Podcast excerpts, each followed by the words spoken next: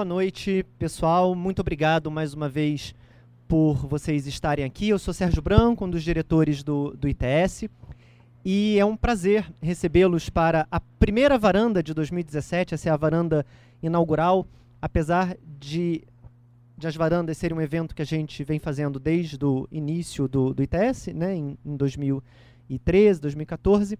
Essa é a varanda inaugural de 2017, com um tema muito oportuno, muito relevante, que é a educação e a tecnologia, né? Como a, como a tecnologia pode servir à educação ou quais os desafios que a educação impõe e que respostas a tecnologia pode fornecer.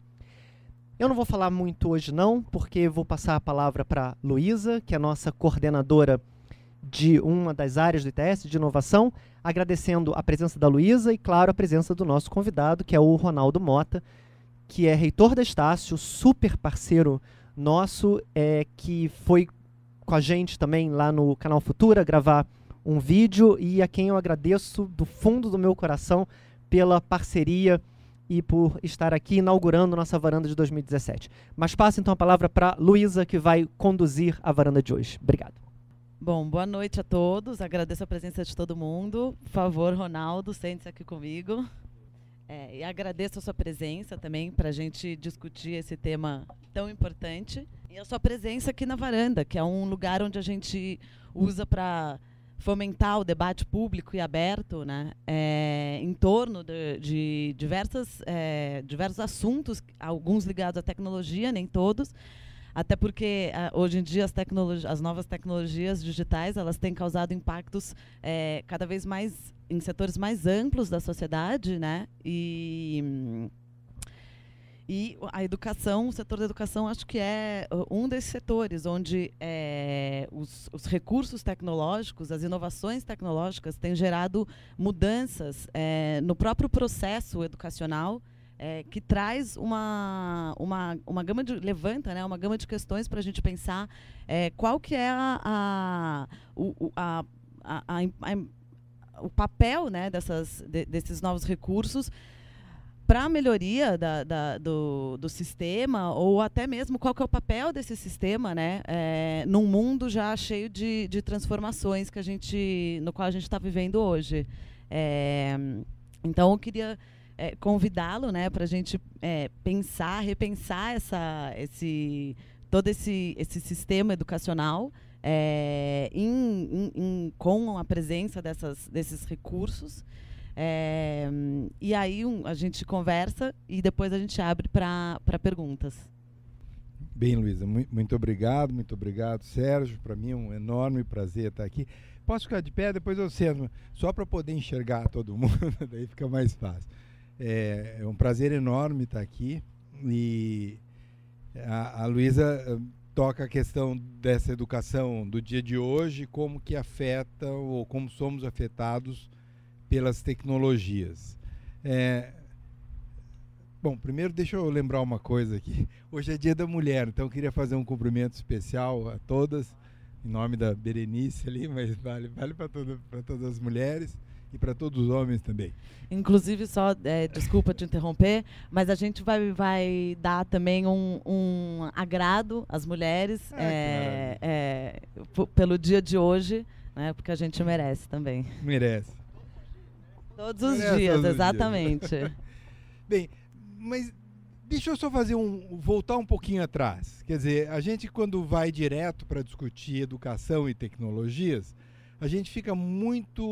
O tema é tão empolgante que a gente acaba perdendo um pouco a percepção de que existe algo na educação que é anterior, que transcende, ou é posterior, transcende as tecnologias. É, se eu olhar para o fundo aqui, eu vejo um tom avermelhado. É absolutamente razoável para qualquer pessoa que faça um mínimo de reflexão se perguntar por que, que quando o sol está no horizonte, seja nascendo ou seja o sol poente, por que, que esse céu é avermelhado? Isso é educação, né? isso é ensino, isso é aprendizagem. Bom, e por que, que, o, por que, que o céu é vermelho quando está no horizonte? Alguém pode dizer, não, eu não sou físico, eu sou físico. Mas alguém vai dizer, não, não sou, não sou obrigado a saber. Não é obrigado a saber os detalhes, mas é possível, num processo educacional, que esteja contido responder uma indagação correta. Provavelmente, uma, não vou devagar sobre isso, mas Isaac Newton foi capaz de pegar um prisma e pegar a luz, que é uma luz branca, e mostrar que essa luz branca no espectro visível é, como é, ela é composta por um conjunto de ondas com comprimentos de ondas diferentes e como ao passar por, de um meio para outro meio você reage diferentemente a partir de diferentes comprimentos de onda, ele mostra que a luz branca é decomposta num conjunto contínuo de cores que nós resolvemos chamar de sete cores.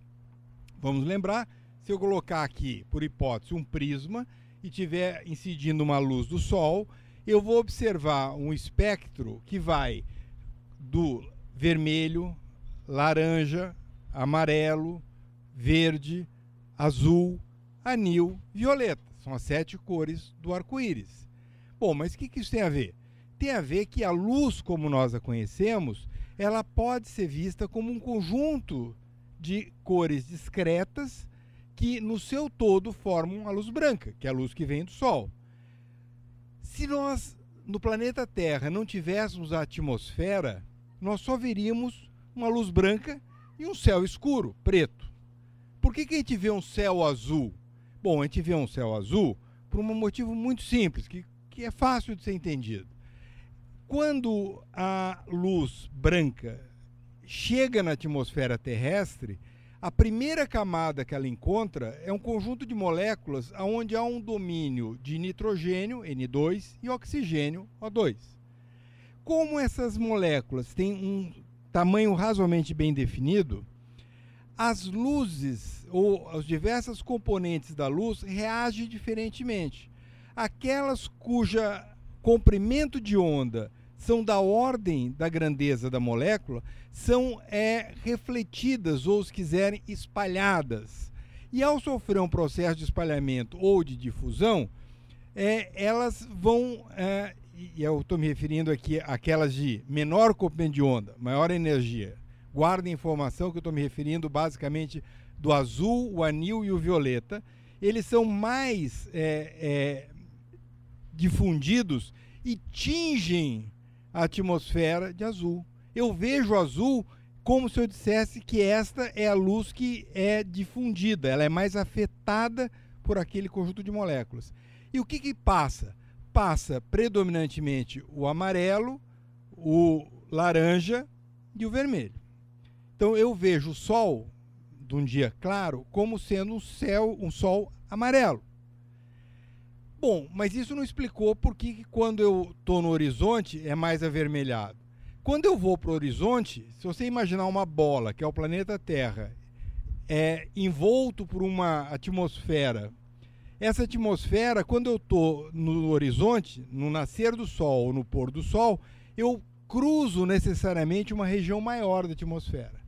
E aí cruzo uma atmosfera mais baixa, que além do nitrogênio e do oxigênio, eu tenho é, um conjunto de partículas. Partículas resultantes ou de poluição, ou resultantes de um conjunto de sobras que a atmosfera próxima à Terra gera, poeiras. E nesta novo conjunto de partículas, o que mais espalha são aquelas de comprimento de onda um pouco maior, que é o vermelho. Por isso que o céu tinge de vermelho, porque agora eu estou observando o resultado do processo de difusão, de espalhamento é da, daquelas de maior comprimento de onda.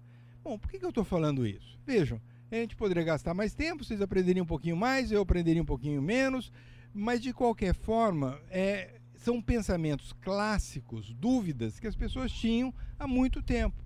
E isso passava para o processo educacional. Então existe uma missão da educação que é permanente. Se vocês nunca tiveram a dúvida do céu azul e do horizonte vermelho, quando vocês acordam vários, espero que vários de vocês, quando vão escovar o dente, vocês é, chegam no banheiro e deve ter refletido alguma vez o seguinte: vamos supor que teu banheiro é de lajota, é bastante comum. E vamos supor que você está num período de manhã que esteja um pouquinho mais frio. a tua sensação é ficar em cima de um tapetinho. Porque se eu ficar na lajota, eu sinto frio nos meus pés. Eu vou em cima de um tapetinho. Mas se você é uma pessoa reflexiva, e todos somos, você vai dizer o seguinte: mas não é curioso? O banheiro estava lá.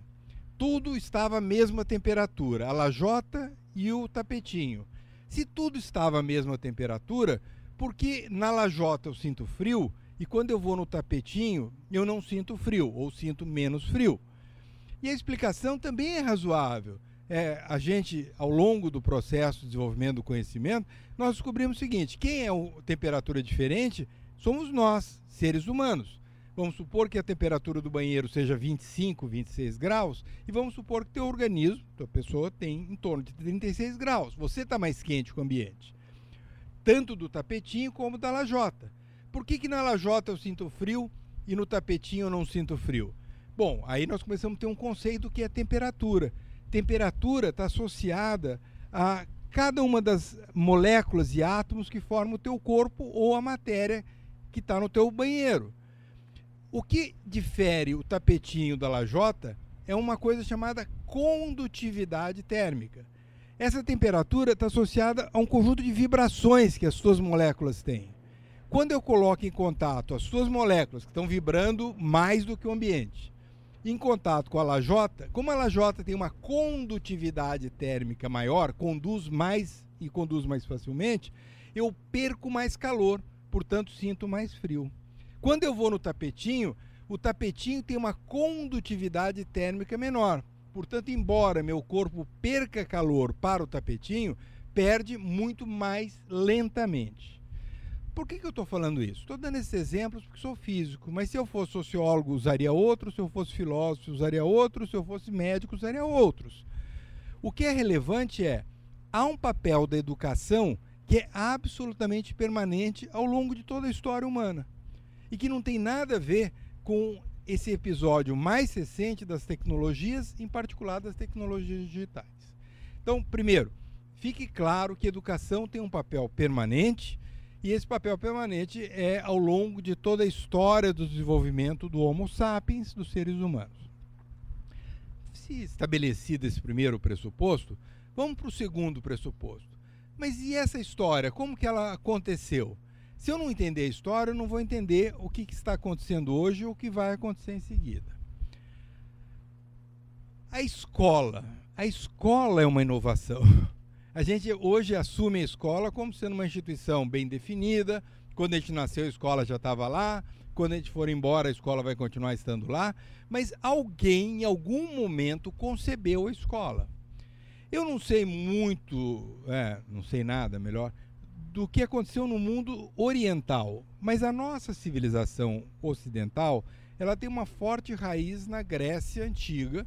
E foi na Grécia Antiga, particularmente em Atenas, aonde isto que nós chamamos de escola hoje, não educação, o que nós chamamos de escola, nasceu. E como que ele nasceu? Antes da escola, e nós estamos falando aqui de 400 antes de Cristo, estou falando, portanto, é, de 2000 e quase 500 anos atrás, ah, o que existiam, para quem pudesse arcar com as despesas, eram chamados sofistas, que nada mais é, é grosseiro falar isso, mas professores particulares de uma aristocracia. Eles iam de casa em casa, não em qualquer casa, na casa da elite, e formavam a juventude que iria dirigir Atenas depois. Os sofistas, eles eram contratados pelas famílias e davam um tratamento quase que individual e faziam provavelmente um bom trabalho. Sócrates foi fruto disso, Platão foi ensinado pelos sofistas, os sofistas tinham os seus ensinamentos, os seus pressupostos. Platão antes de falar de Platão, tinha falado de Sócrates, porque Sócrates brigava com os sofistas. Ele aprendia com os sofistas, mas ele tinha uma versão, porque os sofistas queriam ensinar não só a retórica, o conhecimento geral, mas como deveria se portar, como se deveria se vestir. E Sócrates, ele, ele era um tanto quanto rebelde. Sócrates, na verdade, não era bem a nata da, da, da aristocracia ateniense, ele era quase que um agregado. E Sócrates é, se opunha aos sofistas mas ao mesmo tempo absorvia os sofistas. Sócrates tem um detalhe interessantíssimo que vai fazer parte da nossa história até hoje. Ele não escrevia. E os, os motivos que ele não escrevia eram, eram vários. Um deles é que ele acreditava que um bom processo argumentativo dispensava as mãos. Você não, você cometia uma impropriedade se para convencer teu oponente num debate, você usasse as mãos, você experimentasse, você fizesse testes. Você tinha que usar um processo retórico, argumentativo, com tal consistência que convencesse o oponente.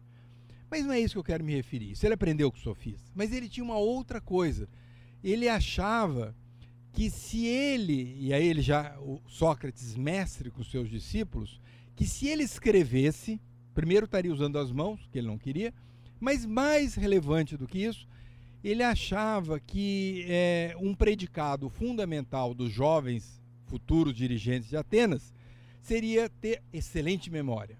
E ele se preocupava que se ele escrevesse, esses é, discípulos poderiam prestar menos atenção nas aulas. Não é à toa as chamadas aulas peripatéticas, que ele andava, as pessoas andavam porque não havia outra maneira. Não existia o conhecimento de Sócrates sem Sócrates estar falando.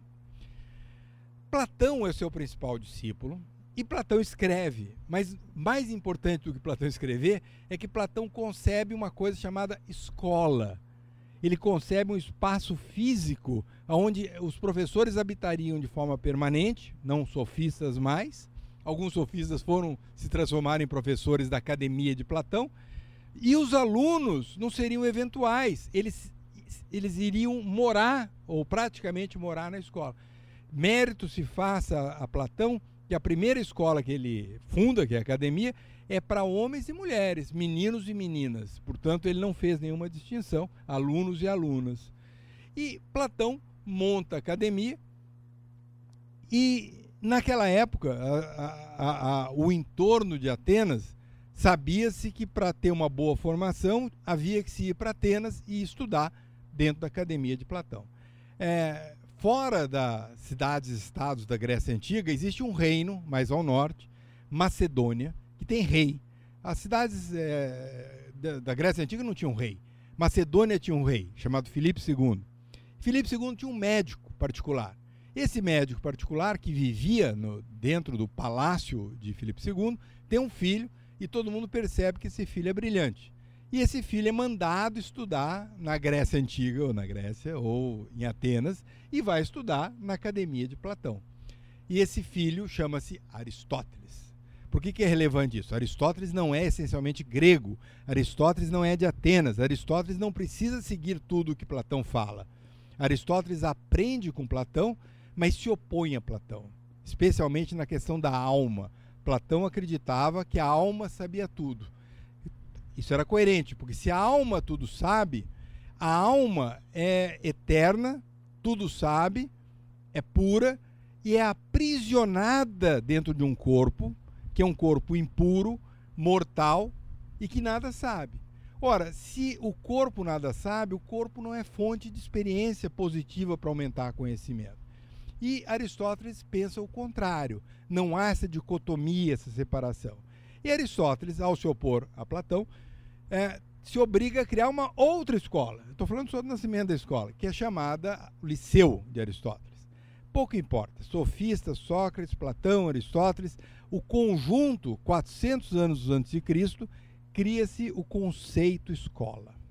Essa escola progride, né? essa escola é repassada para gerações posteriores, mas tem um problema. Mesmo que Platão escrevesse, escrevesse bem, mesmo que Aristóteles escrevesse, escrevesse bem, escrevessem sobre tudo, eles escreviam sobre um meio, que era o quê? Pergaminhos. Qual o drama de Pergaminhos? Por mais que agora fosse possível alguém aprender na ausência do mestre, o acesso ao meio era extremamente limitado. Portanto, embora a escola tenha nascido é, já com a cara da escola que nós conhecemos hoje, tinha uma limitação enorme, porque o meio que utilizava o processo de aprendizagem era um meio limitante. Para complicar e passar já várias séculos adiante, há, há um outro momento em que aparece a igreja, finda o Grécia Antiga, os romanos, Idade Média, e a igreja comete um, um, um, um infortúnio maior, porque aqueles pergaminhos que já eram limitados, eles se transformam quase que em, em reserva exclusiva da igreja para formar seu próprio clero. Quem leu ou assistiu o nome da Rosa vai se lembrar o quanto que a igreja era zelosa com esses pergaminhos. Então, embora a escola tenha nascido já nessa cara como nós a conhecemos, ela passou por um conjunto de infortúnios, entre eles a dificuldade do acesso ao pergaminho. Quando chega em 1453, mais exatamente, a Europa, que neste momento é muito menos desenvolvida do que a China, do que a Índia, ou mesmo regiões que antigamente seriam Pérsia, Egito, é, a Europa se vê invadida por um conjunto de novidades, de novo, inovações, vindos exatamente da China, não só da China. Mas da China vinha a bússola, vinha a pólvora, vinha aprender a plantar em rodízio, o solo europeu estava completamente dilapidado, porque eles tinham a monocultura, eles não sabiam, por exemplo, a curva de nível. Hoje qualquer agricultor sabe que você preserva o solo fazendo curva de nível. Esse conhecimento vinha do Egito, do Nilo, vinha do Tigre do Eufrates e vinha dos chineses. Mas o mais importante para a nossa conversa é uma novidade que vem da China: papel. Papel significava extrair de árvores, que eram abundantes, a possibilidade de você ter uma superfície agora muito mais interessante que o pergaminho, que não demandava pegar o couro, trabalhar o couro, esperar. Não, o papel ele era fácil de ser trabalhado, ele podia ser recortado no tamanho que quisesse e fácil de ser impresso desde que eu tivesse uma máquina que soubesse fazê-lo. Quem descobre essa máquina? Gutenberg. Gutenberg produz uma máquina que nada mais é do que uma reutilização da máquina que eles usavam para prensar a uva para fazer o vinho. E ele pensa colocar tipagem, tipos, e com isso, colocando papel, eu poderia gerar o livro moderno. O livro moderno é uma grande, maravilhosa extensão da escola.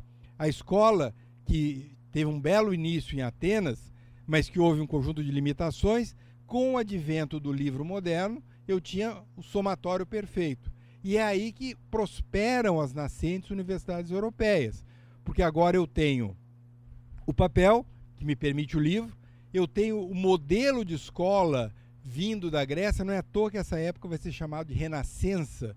E a gente associa muito a Renascença a recuperar, e não está errado, o conjunto de artes e a, o apreço pelas artes é, greco-romanas, né? basicamente mais as grecas do que as romanas. Mas seja como for, era também uma recuperação da ideia da escola.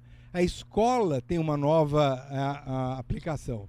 E as universidades europeias disparam, porque elas têm é, o professor, não só os professores vindo da, da própria igreja, mas eles importam os professores vindos do Oriente Médio, os professores vindos da China, os professores vindos da Índia, e você tem uma efervescência enorme, porque naquela época começam as grandes descobertas, é, América, caminho para as Índias, no, um novo caminho para as Índias. E essas universidades que nascem vão fazer uma monstro revolução, monstro revolução.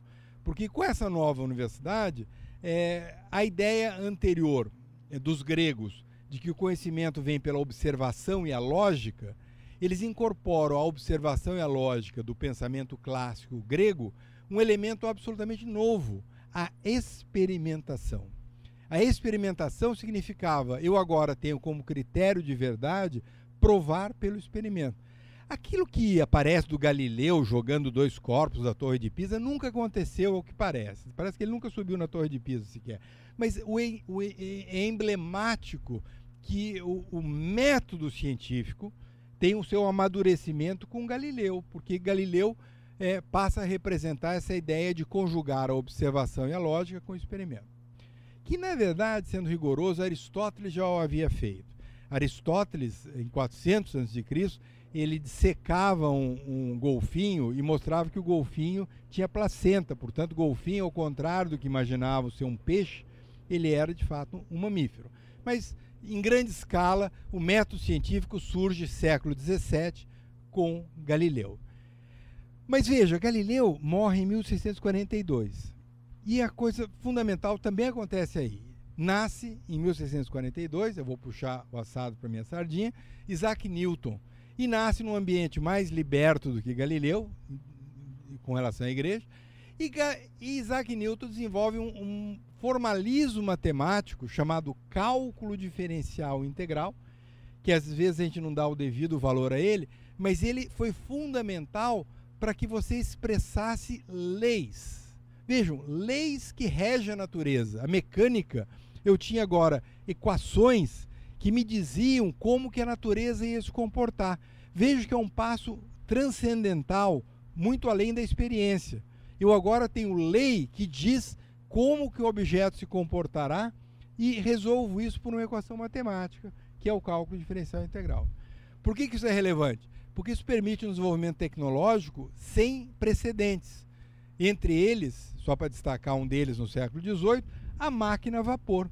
Porque assim como a mecânica permite expressar em leis, a termodinâmica, que é aquilo que eu expliquei lá do banheirinho, também podia ser expresso em leis. Quer dizer, eu tinha equações, leis que dizem como que o calor, se quiserem dizer, se comporta. Logo em seguida você tem a eletricidade e o magnetismo, você tem leis, leis de Maxwell, que dizem como que a eletricidade e o magnetismo. Isso vai causar uma revolução gigantesca. Observe que a Europa, que era menos avançada que a China, menos avançada que a Índia, provavelmente menos avançada do que resquícios de conhecimento no Egito e na antiga Pérsia, ela com o método científico, ela causa uma coisa chamada revolução industrial. E a revolução industrial vai matar a competição com a China e com a Índia. A máquina a vapor, a primeira utilização dela foi para sugar a água das minas é, de carvão na Inglaterra. A Inglaterra era um, um império emergente, mas dependia de energia, e energia era carvão mineral. E para tirar carvão mineral, quanto mais eu cavo, mais surge água. E com na época eles usavam trabalho infantil, mulheres em filas para ficar tirando baldes. Com a máquina a vapor, eu consigo extrair a água com mais facilidade e eficiência e consigo um carvão de melhor qualidade. Estavam estavam dadas as condições do Império Britânico. É, e, consequentemente, eu não usava só para retirar água. Eu podia fazer uma locomotiva, eu podia fazer automóvel, eu podia fazer indústria. E vem a Revolução Industrial. E a escola vem junto. A escola que havia nascido com Platão e Aristóteles, que havia passado as agruras das dificuldades impostas pela igreja, com o Renascimento, ela tem nas universidades europeias seu apogeu de novo, mundo ocidental. Mas ela vai se adequando ao modelo de desenvolvimento econômico social. Quando chega, estou chegando logo vocês não se preocuparem, século XX, quando chega o século XX, que é o apogeu da Revolução Industrial, a escola é o maior sucesso. Não teve nenhuma instituição, nem banco, nem igreja, nada foi mais elogiado e mais síntese do que foi o século XX do que a escola. Por que, que a escola foi tão fantástica? Porque a metodologia, a organização da escola que Platão havia imaginado, que era colocar as pessoas numa sala, um professor falando, e colocar isso de uma forma é, profissionalizada, onde o professor é um professor profissionalizado, o aluno é alguém profissionalizado que, num certo período da vida, é efetivamente aluno, e essa transmissão de conhecimento encontrou no ambiente dos séculos XIX, mas eu eh, insisto que o século XX foi mais sucesso ainda, a escola e as metodologias que a escola adotava absolutamente fantásticas. Por quê? Olha, eu colocava 40, 50, 60 ou 20, não importa, alunos numa sala de aula, eu tinha um professor que ia para frente, colocava os alunos totalmente enfileirados, quanto mais eles pudessem estar equidistantes, melhor. E esse modelo foi um modelo para lá de vitorioso. Nós não vamos entender nada do que está acontecendo hoje sobre a educação se nós não entendemos que o século XX reforça, ele cria, cristaliza um sucesso absolutamente é, sem precedentes. A escola do século XX é compatível até a sua alma com o modelo de desenvolvimento. O que, que era o modelo de desenvolvimento? Bom, o capitalismo e a revolução industrial do século XX, ele se caracteriza por um processo de especialização, onde as pessoas deveriam, para exercer funções, sejam elas de que nível fossem, um conjunto apropriado de conteúdos e um conjunto de técnicas e procedimentos. Quem é bom para ensinar conteúdos e um conjunto de técnicas e procedimentos bem delimitados? A escola. A escola foi um sucesso. Se nós não entendemos por que, que a escola hoje resiste tanto, porque ela é herdeira de um sucesso sem precedentes. É, é, no século XX, você podia falar mal do banco, você podia falar mal da igreja, você podia, mas não falasse mal da escola. Até hoje há um resquício das pessoas. Claro que o professor é mal pago, mas o professor ainda é elogiado. O professor é, é, é uma figura talvez mais sacrossanta do que o padre. Por quê? Porque o século XX colocou a escola no seu apogeu. O que foi ótimo. É, o século XX, a escola cumpriu aquilo que dela se podia esperar. Lá se formavam profissionais, alguns melhores, outros piores, mas todo mundo satisfeito. Um engenheiro do século XX, ah, houve engenheiros de enorme sucesso e houve, raramente, engenheiros de enorme fracasso. Mas a grande média de engenheiros saíam das escolas, ah, tinham desafios profissionais ou desafios pessoais e eles cumpriam. Vale para médico, vale para enfermeiro, vale para um conjunto enorme de profissões. E o século XX foi saudando a escola. A escola e as suas tecnologias. Às vezes a gente imagina que a escola não tinha tecnologia. Claro que tinha. O giz, o quadro, depois foi substituído pelo quadro sem giz, pelo pincel atômico, pelo PowerPoint. Tudo isso foram tecnologias que não mexeram na essência do processo de aprendizagem o drama. A gente olha para a escola e quer olhar o que está de errado na escola. Não tem nada de errado na escola. O errado da escola é que o mundo mudou, mas mudou muito rapidamente e não avisou a escola. E não era obrigado a avisar a escola. E qual foi a mudança que a gente teve do século XX para o século XXI?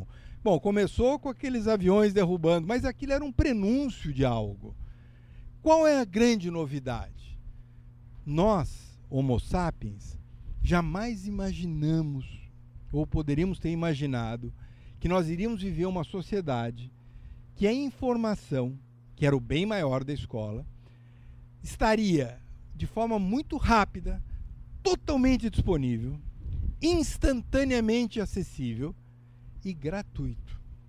Ora, a escola, lembremos o século XX, tinha um papel que era prover conteúdo, ministrar conteúdos, dotar aqueles futuros profissionais em qualquer nível, primário, em nível secundário, em nível universitário, era prover conteúdo, dar àqueles futuros profissionais um conjunto de conhecimentos, insisto, razoavelmente delimitado e um conjunto de técnicas e procedimentos. O século XXI ele é desastroso porque ele tem uma ruptura que é gigantesca. A ruptura é: temos uma nova sociedade chegando, chegando muito rapidamente, não pediu desculpas para ninguém, não pediu licença para chegar e chegou com um fato novo. Informação a partir daqui está totalmente disponível, está instantaneamente disponível e é gratuito. Aí a escola faz de conta que não houve isso. Se vocês estão imaginando escola um ser abstrato, não, gente. É, nesta, nessa década, mais um pouquinho, final da década passada, eu fui em debates na Faculdade de Educação da USP, nossa melhor universidade, aonde o tema, que ainda deve estar em discussão por lá, dizendo se computador tem a ver com educação ou não. Ou seja, nós ainda é, estamos discutindo coisas mais é, é, se falar isso para uma criança, ela não entende o, o porquê que estão discutindo. O computador não tem a ver com a educação mesmo, o computador tem a ver com a vida dela. E por sinal, ela nem gosta muito de computador. O computador é um bicho grande, está longe, tem que ligar, desligar. É, é, é, impressionante. Esses dias fizeram uma pesquisa com a, a pergunta que fizeram: quantas vezes você entra na internet? Um terço das crianças não conseguiu responder. É óbvio que uma criança não sabe responder quantas vezes entra na internet. Simplesmente ele não lembra que um dia entrou e nunca mais saiu. Esse negócio de entrar na internet é coisa de velho. Não tem sentido. Criança não entra na internet. Quem entra na internet é velho. A, a, o nível de pertencimento é tão.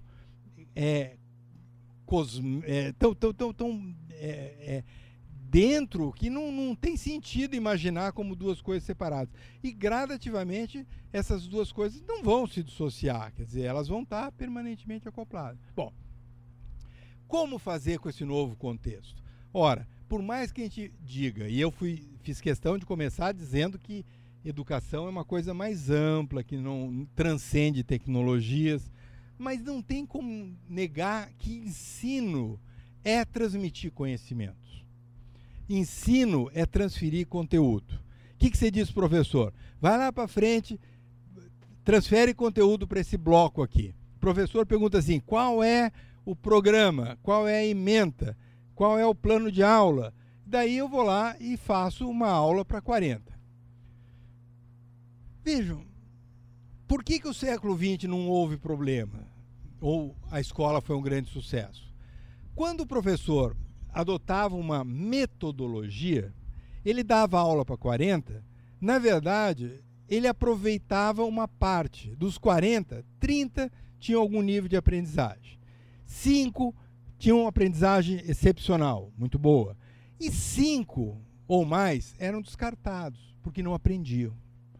E aí era simples, ele reprovava os 5 mais do que reprovava os cinco, cada um de nós tem experiência lembrado ensino fundamental, no meu caso primário, a gente tinha um nome para eles, eram burros. Eles não sabiam aprender. Então, vamos começar o que, que é o século XXI. Século XXI tem três paradigmas educacionais que ele quebra e a gente tem dificuldade de entender a dimensão da quebra.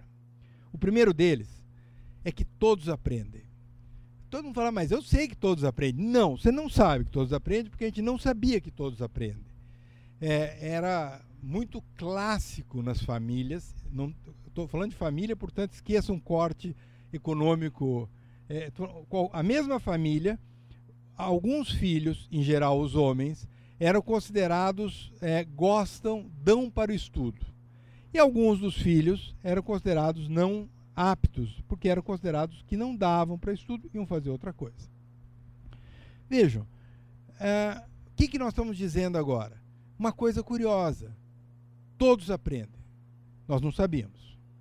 O segundo paradigma é quase que um corolário desse. Todos aprendem o tempo todo. Nós não sabíamos. Nós fomos criados por um paradigma anterior que dizia o seguinte: a aprendizagem é na escola. Quando que começa a aprendizagem? Quando o professor começa a falar. Lembra do Sócrates? Nós não perdemos essa percepção. A aprendizagem estava associada ao professor entrar na sala ou a professora e começar a falar. Qual é o outro momento que eu poderia estar aprendendo? Quando você ia fazer a tarefa de casa. Embora a gente tenda hoje a negar, mas nossos pais e os nossos avós e os, e os avós deles não teriam dúvida. A aprendizagem era associada ao espaço escolar, aos momentos da escola e às tarefas domésticas que eram fazer as tarefas que os professores designavam. Qual, como que é hoje? É, talvez a gente não tenha noção de o quanto que uma nova geração, e cada vez vai ser mais evidente, não mais associam a escola com aprendizagem, ou não associam prioritariamente, ou sequer associam a aprendizagem com a escola. E vários gostam da escola. Gostam da escola porque dá um ritmo, ou seja, eu aprendo por causa da escola. Gosto da escola porque eu convivo, conheço pessoas, portanto, eu realizo o meu relacionamento pessoal na escola. Mas rigorosamente, poucos associam de fato a aprendizagem. Isso não é uma opinião. É, há uma pesquisa muito interessante com equação do segundo grau. A equação do segundo grau é aquela ax ao quadrado mais bx mais c igual a zero ou não. O x é igual a menos b mais ou menos 6 quadrada de b ao quadrado sobre 2, 4ac sobre 2a. Se perguntar isso para um jovem hoje, uma parte vai dizer que não aprendeu ou não lembra. A parte que diz que aprendeu e que lembra, se você perguntar onde que ele aprendeu, a resposta automática é na escola. Daí você faz a seguinte pergunta na sequência: Foi na escola mesmo? E a resposta é taxativa e geral. Foi por causa da escola. Ou seja, por causa da escola, ele tinha uma prova e ele tinha tido essa matéria com um professor, uma professora que ele não tinha aprendido. Nas, nos dias que antecedem, se não foi na noite que antecede, ele assiste uma videoaula e aprendeu. Ora, vejam, isso da equação de segundo grau vale para a história da arte, vale para a geografia, vale para a história. Ele aprende muito mais por causa da escola, porque ele tem esse compromisso formal, do que na escola. Na escola, toda vez que o professor se virar um pouquinho, ele vai ligar o celular dele. E toda vez que o professor permitir, ele vai desconectar e vai estar em outro planeta que não é o mesmo planeta que habita o professor. Consequentemente, ele segue um ritmo de aprendizagem, a escola baliza isso, ele frequenta a escola ou porque o pai manda, ou porque a cultura insiste, ou porque ele é alguém cordato e não vai ficar brigando o tempo todo, ele vai para a escola. Mas ou a aprendizagem, efetivamente, e é acelerado isso, é um processo desconectado, parcial ou totalmente da escola. Significa dizer o seguinte: todos aprendem, e todos aprendem o tempo todo. Há experiências muito interessantes com presidiários colocados em solitária. Um presidiário que vem de uma solitária, é, as pesquisas foram feitas perguntando se ele, o que, que ele fez? Ele aprendeu. O ser humano tem uma vocação tão forte para aprendizagem que mesmo colocado em contexto mais é, isolado, ele observa barata, observa rato, observa formiga, ele tem uma tendência, nós temos, de aprendizagem permanente. Mas o mais relevante é o terceiro paradigma, que é um pouco consequência dos dois primeiros. E isso definitivamente o século XX não sabia. Cada indivíduo, cada um de nós, aprende de uma maneira diferente. E o século XX fez exatamente o oposto. Colocou todo mundo na mesma sala, colocou sequências associadas às faixas etárias e às expectativas, e colocou um professor que dava aula como se tivesse um pano preto aqui, a mesma aula, a mesma metodologia para todo mundo. Daí apareceram lá aquelas discussões de educação à distância, se é bom, se é mal. Mas essencialmente o que eu tinha era a ideia de um professor, a ideia de um grupo de alunos e que todos tinham que seguir exatamente a mesma sequência e a mesma metodologia e a mesma abordagem era usada a todos. Século XX foi um enorme sucesso. Você fala assim, ah, mas não ficaram aqueles cinco burrinhos para lá? Mas deixa para lá, o século XX não fez questão disso. O século XX foi uma época de crescimento de riqueza, aumento de expectativa de vida, melhoria de condições sanitárias, saúde. Portanto, aquele subproduto de cinco burrinhos que ficaram para lá não, eram, não era relevante essencialmente ela foi um sucesso. O século XXI começa a perceber o seguinte: as pessoas têm DNA, as pessoas têm algo que as caracterizam geneticamente. Cada um é diferente. E rapidamente a gente passa para o outro pressuposto que alguns gostam e têm uma capacidade de aprendizagem logo cedo pela manhã. E essas pessoas começam a perceber que durante o resto do dia a capacidade de aprendizagem delas vai a zero. Tem pessoas que só estudam ou só apreendem o conteúdo de madrugada. E durante o dia não tem nenhuma. Vejam, começa a aparecer os fenômenos mais curiosos. É, em torno de 5% das pessoas tem uma predisposição genética para um comportamento que se chamou de transtorno de déficit de atenção e hiperatividade. Esses 5%, eles estão imersos na aula. Se eu tinha é, 60 alunos, eu tinha lá três alunos é, que eram com características geneticamente associadas a algo chamado TDAH. O que acontecia com essas pessoas? Como a metodologia, a abordagem, não pressupunha que o educador, o professor, levasse isso em conta, porque ele estava trabalhando na média, esses 5% tipicamente se associava àqueles chamados burrinhos.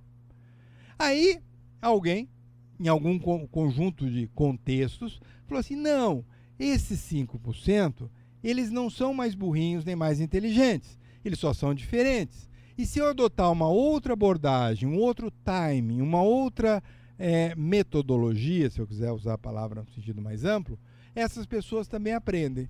Quando fizeram isso, descobriram não só que eles aprendem, eles aprendem mais. Então, não só eles não eram chamados mais burrinhos, como provavelmente eles eram mais inteligentinhos. Bom, mas tudo isso é uma terminologia né, meio chula. Mas, de qualquer forma, eu tinha agora a percepção de que as pessoas eram diferentes. E, em sendo diferentes, demandam tratamentos diferenciados. Eu tenho rigorosamente 1% das pessoas são epiléticas. Esse número flutua. O epilético, ele é um, tem um conjunto de características, mas não exclui de ser um bom profissional, não exclui de ser um bom aluno. Mas se eu não perceber que eu tenho que ter uma concepção educacional que leve em conta de que a cada duas turmas de 50, um deles vai ter essa característica, e eu tô, bom, é, é, eu, eu, poderia citar é, N circunstâncias, ou N características de aprendizagem que são totalmente individualizadas. Tem um caso que eu gosto de contar, mas eu conto com vergonha. Hoje eu tenho menos vergonha, porque a Estácio agora é IGC 4, a gente já pode falar essas bobagens. Mas é, eu cuido dos formandos lá. Eu não vou lá no formando e tal.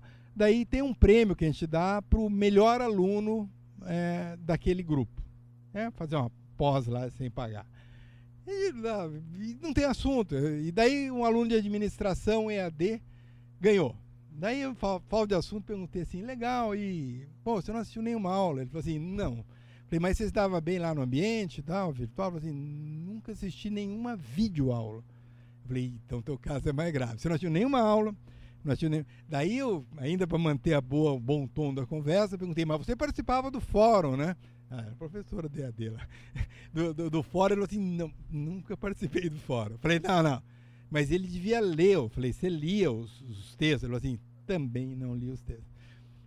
Na época tinha tido o Enad, foi há três anos isso. Daí perguntei, mas como é que você foi no Enad? Ele falou assim, fui muito bem. E ele tinha ido muito bem mesmo. Mas não era brilhante. Eu falei, que diabo, onde é que esse cara vai chegar? Daí eu perguntei, e como é que você aprende as coisas? Ele falou assim, eu moro no recreio.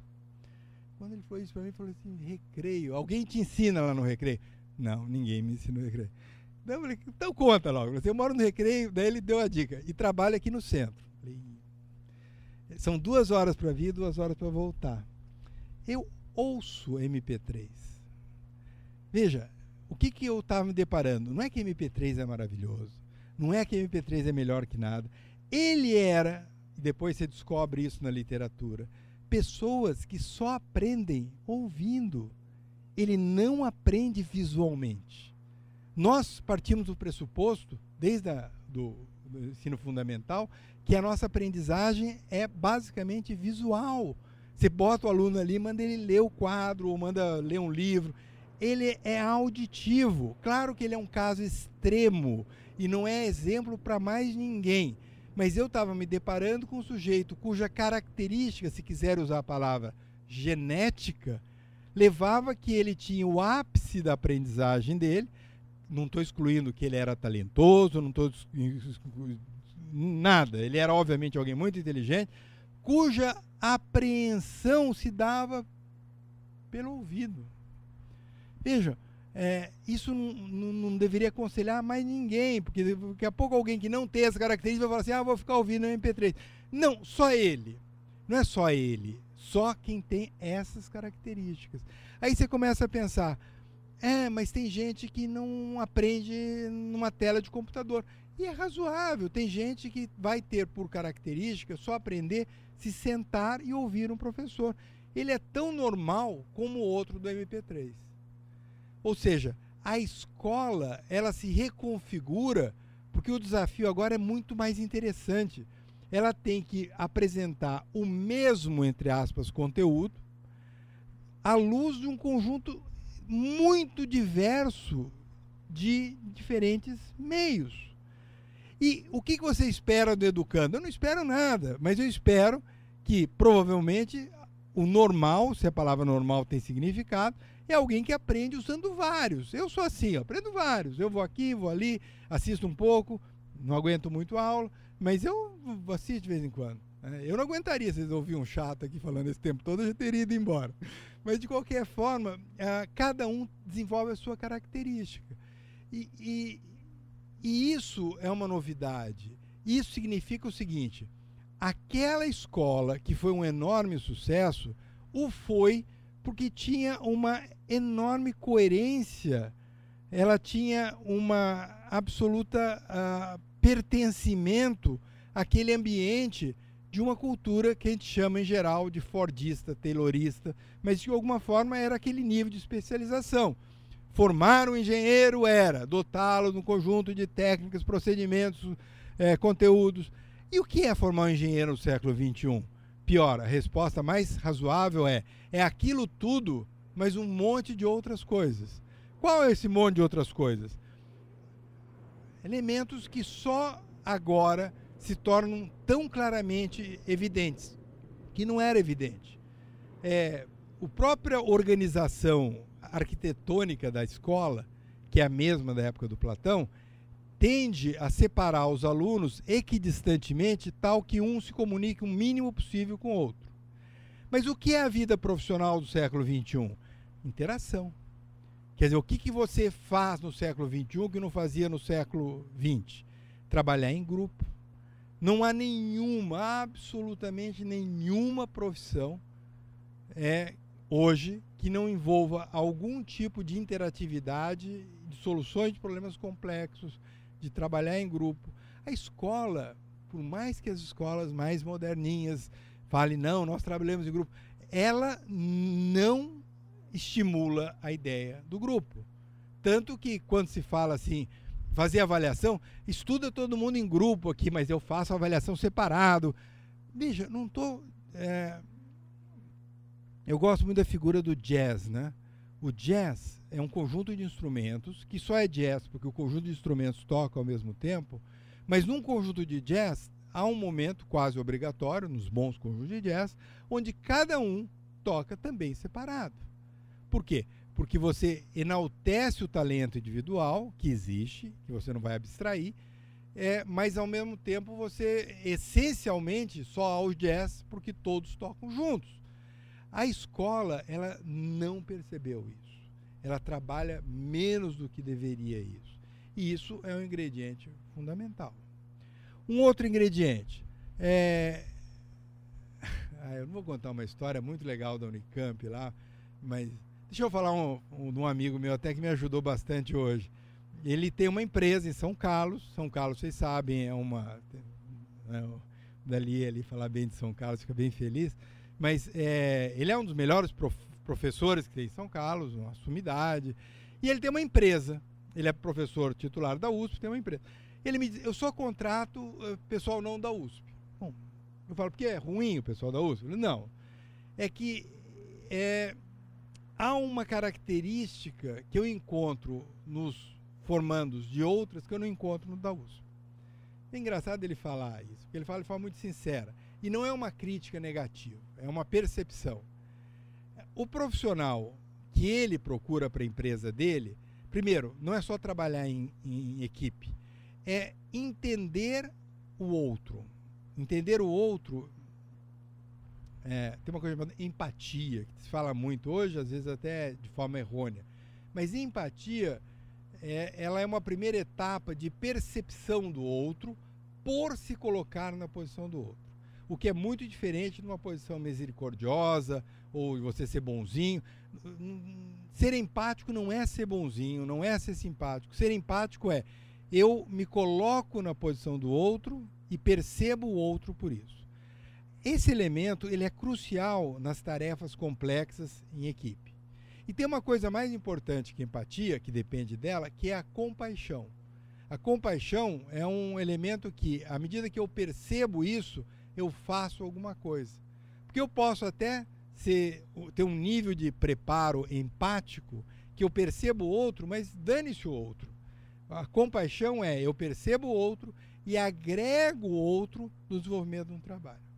Veja, o que, que esse professor quis dizer? Ele não quis dizer que a USP é ruim, a USP é melhor.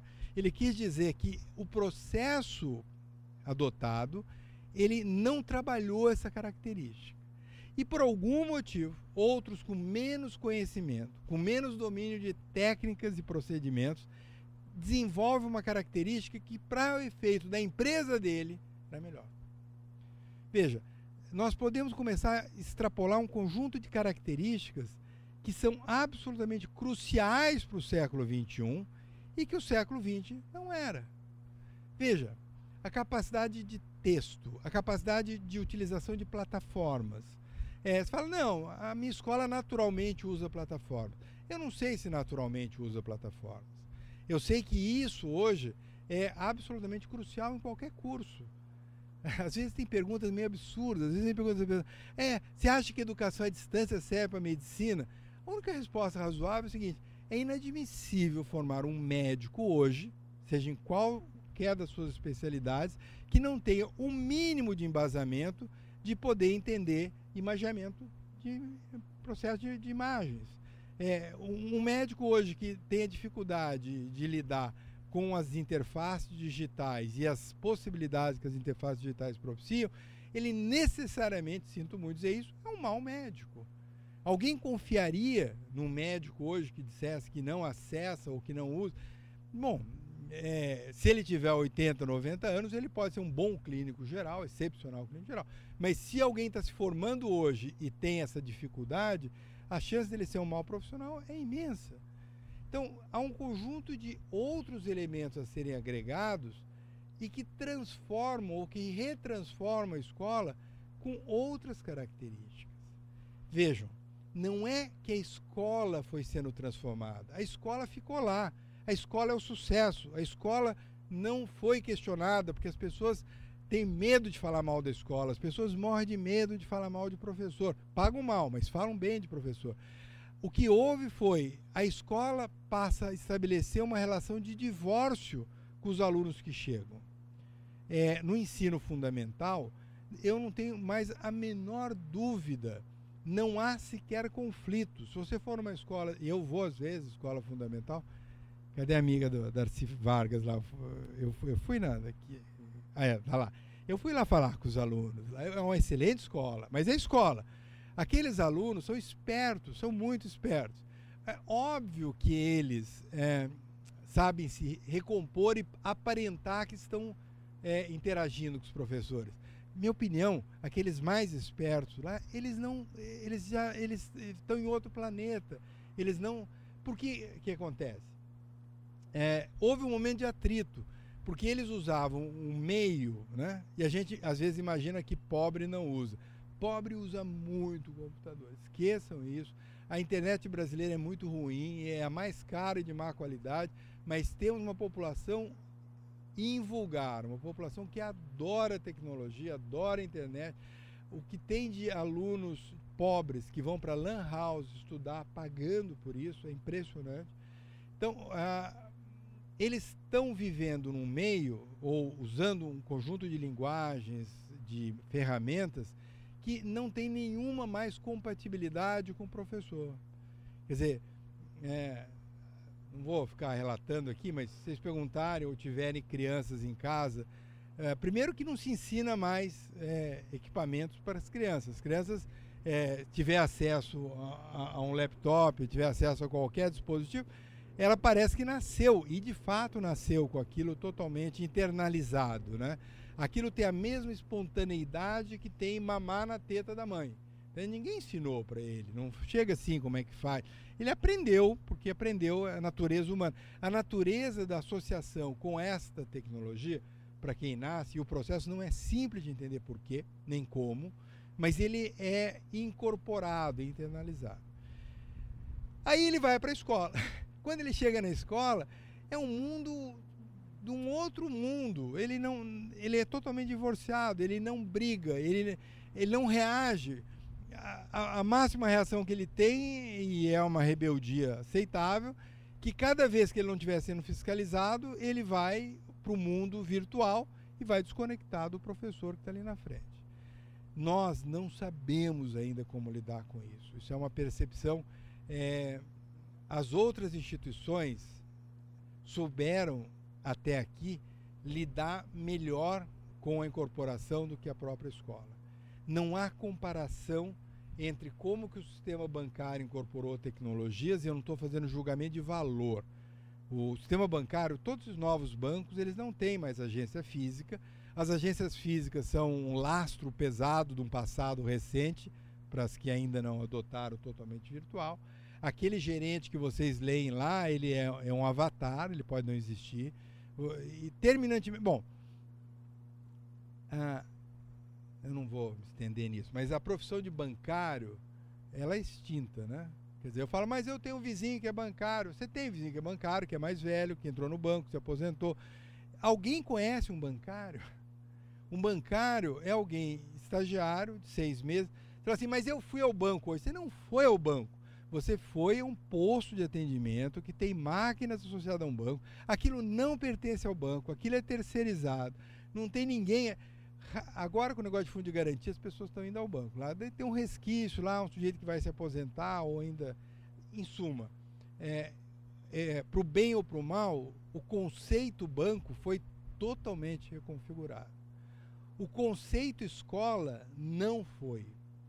Como ela foi um grande sucesso do século XX, a gente manteve a mesma característica de gestores, a mesma característica de espaço físico. A gente ainda tem aulas que começam às 8 e que terminam ao meio-dia. Essas aulas têm módulos bem definidos, como eram no passado. E tratamos educandos que simplesmente se divorciaram. Se divorciaram.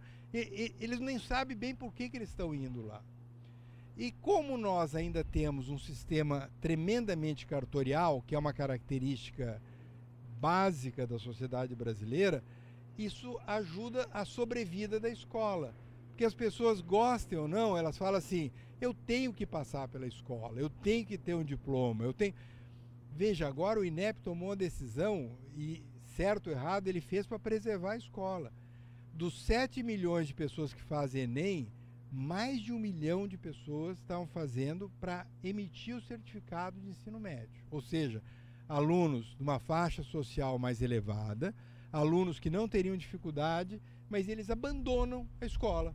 Eles, melhor, não abandonam a escola, eles vão lá namorar, eles vão lá conhecer gente, eles vão lá discutir futebol, mas eles, na hora de ter o título do ensino médio, eles estavam indo no Enem, tirava meros 450 pontos, que não tem, faz mal para ninguém, e ganhava o certificado. O que, que o INEP fez essa semana?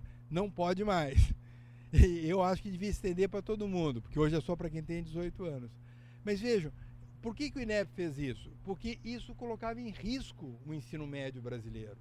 Por que, que as pessoas iriam para a escola se elas soubessem que vai existir um teste, que elas estudariam como elas quisessem, e se elas tirassem um, uma quantidade de pontos que não é tão alta assim, eles teriam o certificado, você teria o estímulo de pessoas que tipicamente enfrentariam uma. Não estou me falando de pessoas que vão fazer depois é, é, etapas posteriores. Estou falando mesmo um aluno típico na faixa etária normal. Então, é, de novo, o ensino superior, os desafios também são gigantescos. O que sustenta o ensino superior nos moldes que ele é hoje é que você tem confrarias, corporações que dizem que para você ter um escritório você tem que ter um contador, senão você é punido. Você tem em suma, para dar aula numa outra escola tem que ter um certificado de licenciado, ou numa universidade alguém vai exigir que você tenha mestrado, doutorado. Ou seja, o conjunto burocrático cartorial é o último sustentáculo dessa escola como nós a conhecemos.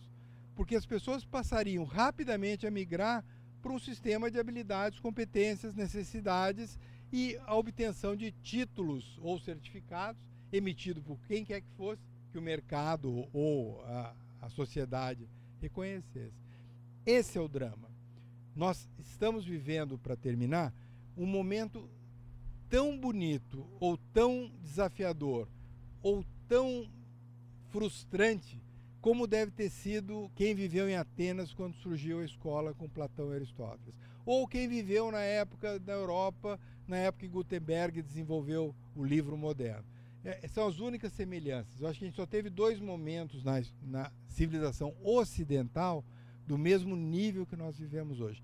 É gigantesco. Qualquer tentativa de minorar ou de minimizar o tamanho do impacto que as tecnologias digitais terão nas escolas, no papel do que é ser professor e no papel do que é ser um educando, não dá para minimizar. As, as mudanças serão muito rápidas, serão muito profundas, mas obviamente a gente coexiste hoje um sistema em que o velho ainda não foi embora, ele está aí, é razoavelmente forte, e o novo chegou, mas não, não, não, não, não, não tem nenhuma hegemonia.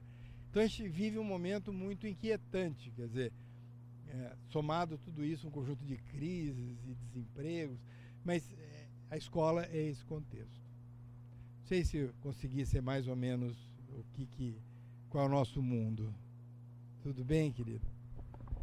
Foi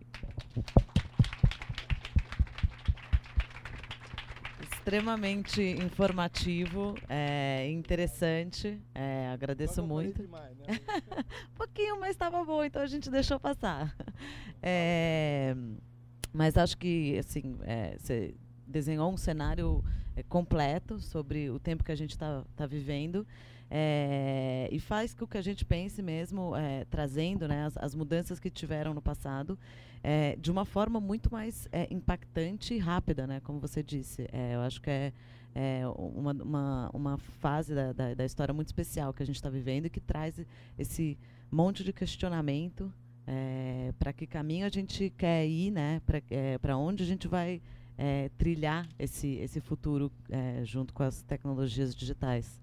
É, bom, eu vou abrir para perguntas, né? E também já queria é, colocar algumas questões que é essa, esse papel do, do educador né, é, com, com, com alunos que, que já têm o, a educação ali é, pronta para elas, né? pode acessar a internet a qualquer momento e o, o computador não é mais, é, às vezes não tem mesmo mais a ver com educação porque não é mais nem computador, é, é o celular. Né? O celular são dispositivos móveis é, que estão aí e não adianta mais a gente dizer que o computador não tem a ver com educação, é, é, é a própria tecnologia já está totalmente imersa nisso. É, então, é esse papel do professor, é, do educador, como, como incentivador, o instigador né, é, da busca por, essa, por, esse, por esse conhecimento e, e, os três paradigmas que você colocou também, que é todo mundo tem aprende o tempo todo, mas qual é a qualidade também dessa, dessa, desse aprendizado e, né, e, e qual é o papel da, da escola, da universidade é, para é, essa qualidade? É, se isso de fato né, se é uma questão também. É, enfim, eu vou, vou, vou começar a passar, mas se você quiser é, falar algumas coisas.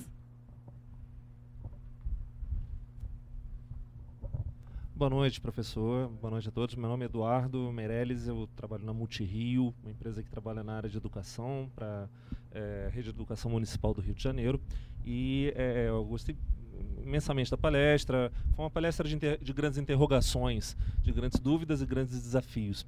a pergunta que eu, que eu faço para o senhor, professor, é dentro, considerando o seu conhecimento, sua experiência, suas conexões, a, as instituições que estão conectadas, que estão fazendo acontecer, que percebem e que se sentem é, tremendamente desafiadas nesse novo contexto. O que, que esse pessoal de ponta está fazendo hoje em dia na prática para poder dar conta desse gap e chegar? Ou será que a gente no futuro, só finalizando a pergunta, vai ter que voltar aos sofistas, como o senhor bem disse, da educação em casa ou não? Será que as escolas conseguem juntar eh, essa coisa corporativa de educar uma turma de 40 alunos da mesma maneira?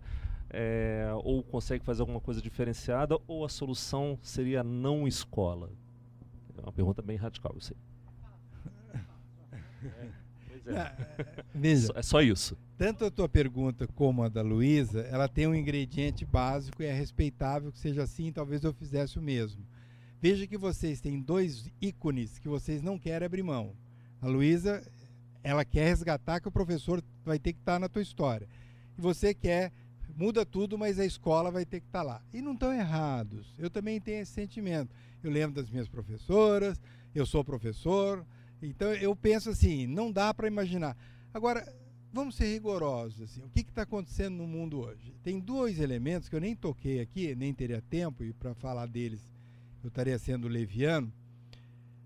Mas o primeiro deles é uma coisa chamada analítica da aprendizagem. É sofisticadíssimo. Isso o termo em inglês é mais conhecido, é Learning Analytics. O que, que é isso? Cada um que está aqui não sabe de uma coisa que a Google sabe.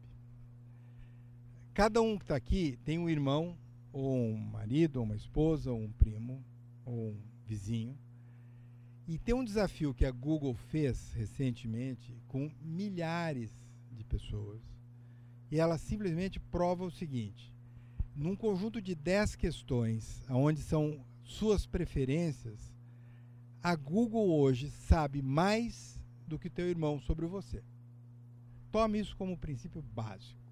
Você fala assim: ah, mas eu pouco uso. O pouco que você usa, eles desenvolveram algoritmos que permitem saber sobre você mais do que o seu irmão. Bom, então, primeiro, há um conjunto de dispositivos é, reacionais, ou seja, comportamentais, que permitem decifrar uma pessoa, não totalmente, mas mais do que nós imaginamos. Esta semana saiu a questão Wikileaks, é, o quanto que alguns sistemas governamentais têm controle sobre você, sobre coisas que você não imaginava, inclusive um televisor desligado ou, ou um celular desligado. O, imagina ligado, ou seja, é, por que, que ele quer saber isso? Bom, por razões comerciais. À medida que. Eu fiquei impressionado, eu, eu uso Gmail, né? Uma vez eu fui pegar uma filha, a nossa filha, no aeroporto. Eu cheguei, eles disseram qual era o portão. Eu não disse para ninguém que ia. Eu não disse qual era o voo dela. E aí o único caminho seria o Gmail que ela mandou. Veja, olha o nível de invasão que nós estamos. Se alguém diz qual é Claro que eu estou logado em várias coisas, né? Mas eu explicitamente não informei que ia para o aeroporto. Eu explicitamente não disse. E explicitamente eu chego qual é o portão que chega. Veja, isso vale para um monte de coisa. Passa agora para o mundo educacional. A capacidade que a gente tem de decodificar, entre aspas, o educando a partir de um conjunto de comportamentos e respostas que ele dá é absolutamente incrível. Incrível. É, o Dalier trabalha com isso lá. A Estácio tem um banco de questões, são o quê? 500 mil questões? Mais ou menos. Meio milhão de questões de múltipla escolha. Veja, nós aplicamos isso rotineiramente o tempo todo. Então, um aluno que fica 4, 5 anos, ao longo da vida dele lá dentro, ele respondeu é, centenas de milhares de questões sem perceber. Não é só prova, é gabarito, é, é simulado. Como que a gente formula questões? Da forma antiga. Como que dá para formular questões? Hoje em dia, você formula um texto e dá alternativas A, B, C, D e F. E, em geral até E. Como que era no passado? Interessava se ele respondia a questão B, que era certa. Como que será no futuro? O menos interessante é a questão B. Porque a cada resposta diferente da B, eu começo a saber algo de alguém. Eu falei TDAH. O que, que é um comportamento típico de TDAH? Leitura na diagonal, leitura rápida. Ele não é menos inteligente, ele tem bom letramento, ele tem lógica, ele pode ter domínio do conteúdo, só que eu faço uma questão trick, uma questão malandra, aonde eu percebo que alguém que domine tudo, mas que leia rápido, vai para A. Você fala, vai dizer que com uma questão você decifra se a pessoa tem DH? Claro que com uma questão não decifro. Mas com centenas de questões ou milhares, eu quase que classifico quem é que tem TDAH. Ou a questão C, eu reservo para que a pessoa que presta atenção, lê devagar, mas tem dificuldade de letramento. Nós temos muitos que têm problema de primário mal feito. Eles têm e tem solução? Tem. Mas eu primeiro preciso saber que ele tem essa característica. Eu posso ter alguém que tem problema de letramento matemático, tem problema com regra de três, que não é o assunto principal, mas ele vai para a questão D. Veja, eu estou falando de pré-história, que é múltipla escolha. Hoje, é que aqui no Rio o Globo não está tão digitalizável. Está digitalizado. Por algum motivo, o Rio é a cidade que mais tem banca de jornal. Eh, você comparar Rio com São Paulo, Rio, São Paulo tem menos e a Folha de São Paulo tem mais leitoras digitais do que leitoras impressas, coisa que ainda não aconteceu com o Globo.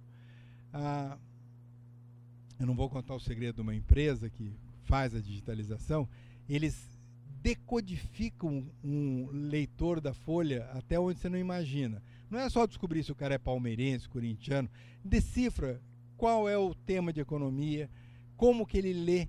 Por exemplo, eu não sabia que as pessoas leem menos as páginas pares, leem mais o anúncio numa página ímpar é mais caro que o anúncio numa página par.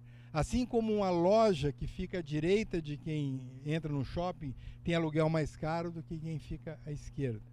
Em suma, você tem análises comportamentais que são transcendentes à questão de múltipla escolha. Mas se eu juntar tudo, eu tenho quem é meu educando, ou próximo disso. E ao ter isso, eu começo a desenvolver um, plataformas que vão customizando o processo de aprendizagem de tal forma que eu otimizo a aprendizagem, otimizo mesmo aquilo que uma pessoa levaria um mês aprende em duas semanas, aquilo que a pessoa pensa que não gosta pode passar a gostar. É, eu entro numa seara muito pouco adequada e perigosíssima, que é você começa a manipular é, você pode manipular para o bem, porque agora eu tenho conjunto de informações. Bom, daí a pergunta né, que a Luísa fez: e como fica o professor nisso?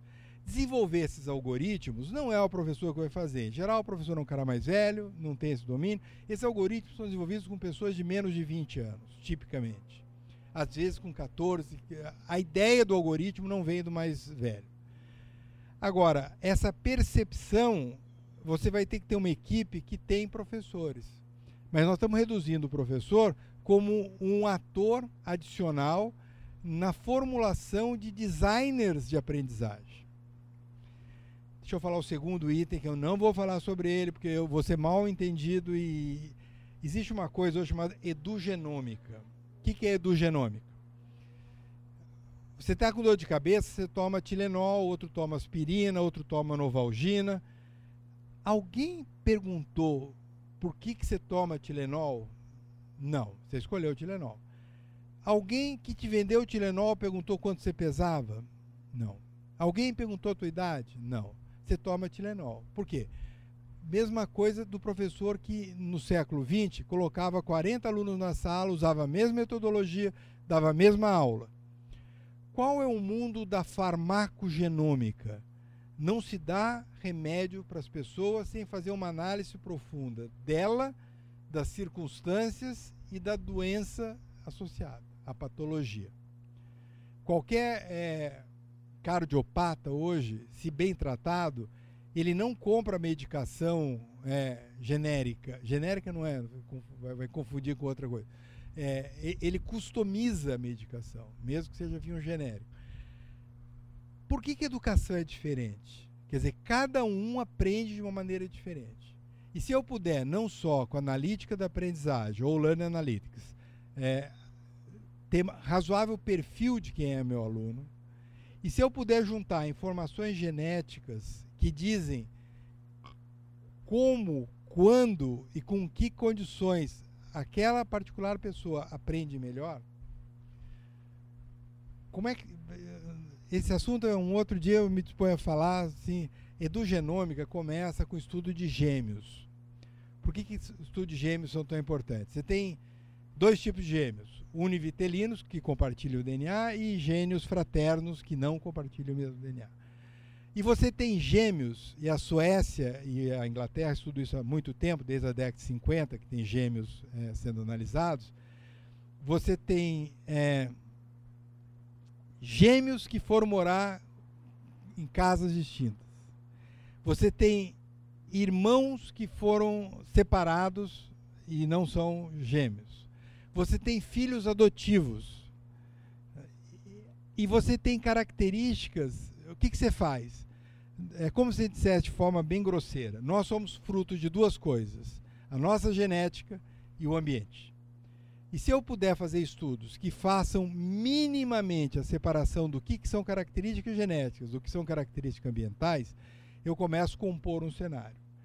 O nível de desenvolvimento que a edugenômica tem hoje, particularmente de um grupo sediado em Londres e de um outro grupo sediado na Suécia, é absolutamente impressionante.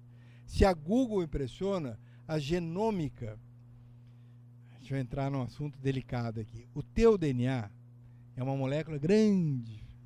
O que eles descobriram é que existe no teu DNA 74 loci, que é o plural de locus, né? regiões que tem a ver com a aprendizagem. Então, assim, ah, mas provavelmente tem outras. Tem, mas eles descobriram, por enquanto, 74 que claramente tem a ver com a aprendizagem. Eles têm os espaços. Só lembrando, uh, ao longo do DNA você tem espaço que compõe genes particulares. Tem o 74. E eles analisaram uma coisa é, chamada score, é, score poligenômico, que você quase que. Lembra aquele teste do pezinho, quando o bebê nasce, que você diz que ele tem? É como se eu dissesse: é, eu analiso o DNA e consigo perceber com muita antecedência quais seriam as características que aquela pessoa tem no processo de aprendizagem. Naquilo que ele pode apresentar um maior rendimento e onde ele vai apresentar um menor rendimento. O que eu vou fazer com isso começa a ficar é, politicamente complicado e complexo. Eu posso, por exemplo, ao perceber que alguém em tese, tem uma tendência é, favorável para música, colocá-lo porque eu quero desenvolver é, talentos musicais que sejam os melhores músicos do planeta.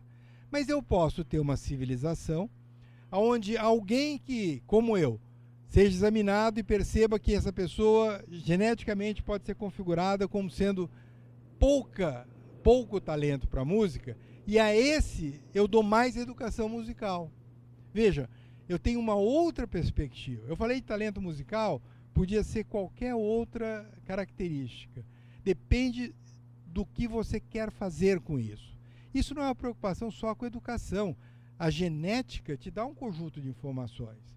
Eu posso usá-la para o bem à medida que eu vejo que alguém tem uma tendência a ser um cardiopata.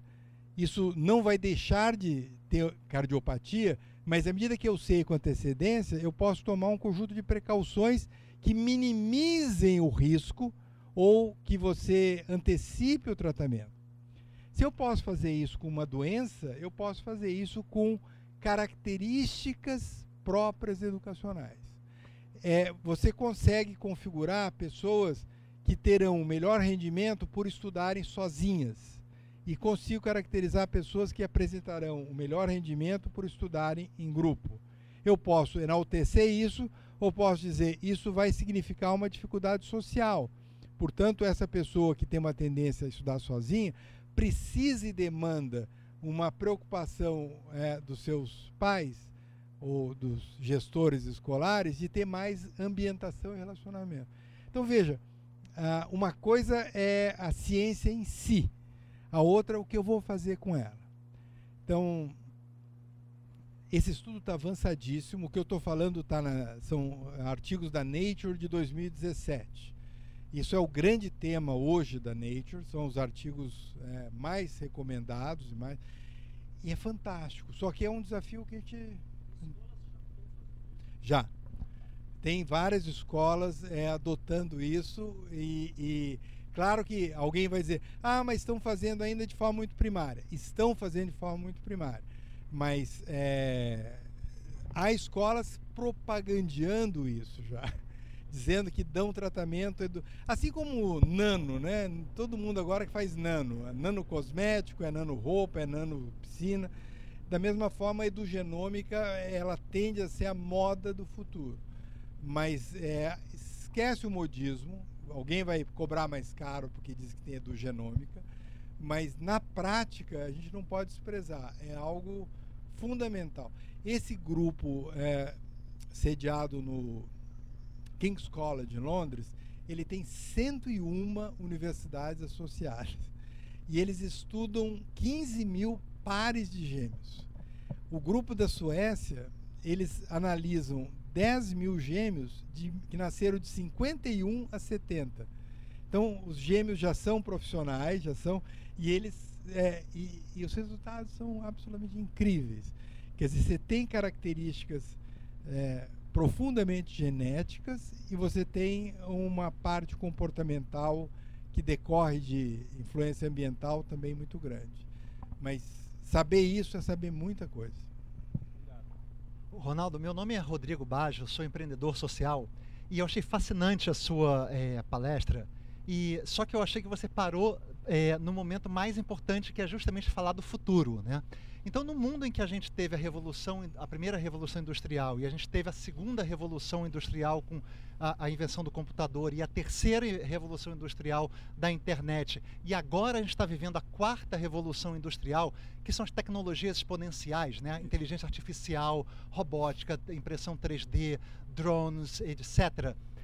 Qual, considerando a, a, o momento em que a nossa sociedade vive hoje, qual que é a visão que é, é, educadores ou futurologistas têm da nova arquitetura da escola. Né? Se hoje a nossa escola tem arquitetura da época de Platão, qual vai ser a, a arquitetura da escola do futuro? Vou só sugerir que nós façamos todas as perguntas agora, pro, porque o tema é incrivelmente fascinante, mas eu queria adiantar as perguntas e aí você responde em bloco. Pode ser? Eu vi que o Gustavo quer fazer uma pergunta.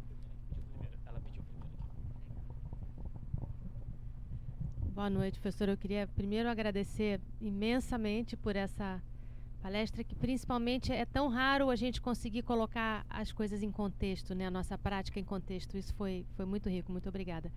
É, eu, eu sou designer e jornalista de formação. E hoje em dia eu trabalho na área de integração de tecnologia nas escolas, especificamente na área de formação de professores. É, e você sugeriu, ia começar a falar é, de um, um novo tipo de composição em que o professor tem que trabalhar em equipe com pessoas que têm outras competências, né? Eu vi isso acontecer na minha área de origem, né, uma área que entrou em, em extinção praticamente, o design de revistas e jornais, e as pessoas que sobreviveram e que se adaptaram à nova indústria, elas começaram a trabalhar em equipes mistas, que é como você faz uma transição para um novo tipo de profissional, né? Então, hoje em dia, você tem uma equipe de jornalismo que pode ser composta de um, um analista de dados, um editor, um designer, um programador, um sociólogo e por aí vai. Então, eu estou curiosa de saber qual é a sua visão da, da formação do professor nesse momento em que, se a escola está em xeque, a formação do profissional que trabalha na escola, consequentemente, também está sendo profundamente transformada. Né? Como é que você vê isso acontecer é, nesse momento?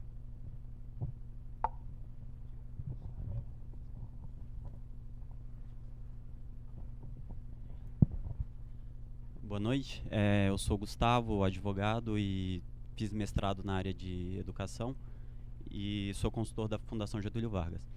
É o seguinte, eu a experiência, principalmente eu quero falar de ensino superior. A experiência do ensino superior, ela envolve não só a parte de informação e de conhecimento, passagem de conhecimento, mas tem toda essa outra parte que você inclusive mencionou. Então, por exemplo, você mencionou na escola, mas é, trabalho em grupo, habilidades sociais, é, habilidades referentes a viver o, o, diferente. Então, você está numa universidade, você escolheu estudar matemática, mas aí você pega uma matéria de artes e talvez de filosofia e entra para o Grêmio e, enfim. É, além disso, toda a parte de networking, de conhecer pessoas que você no futuro vai encontrar na sua vida profissional e vão abrir portas. Enfim, todos nós aqui sabemos, né, que enviar um currículo para uma vaga não necessariamente vai ser o modo mais eficaz de conseguir um emprego, né? Então, assim, se por um lado a educação online é uma forma de você trazer em grande escala respostas para um novo mundo, o mundo não mudou tanto. E a universidade old school ainda fornece todas essas outras partes que é, são muito importantes. Então eu queria basicamente escutar o que, que você tem a dizer sobre isso e se não há um risco de uh, o ensino online é, ser, na verdade, uma forma de você responder para a opinião pública, olha, estamos oferecendo ensino superior para tanto um número tão grande de pessoas e na verdade isso reafirmar uma diferença na sociedade, em que pessoas que podem pagar menos ou que não podem pagar a escola antes para passar na faculdade pública vão ter a universidade pela metade. É a informação apenas e não todas as outras partes da experiência. Obrigado.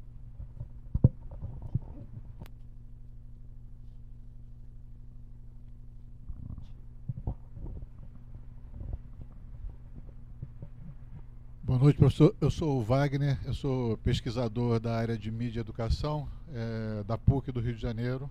É, sou um doutorando.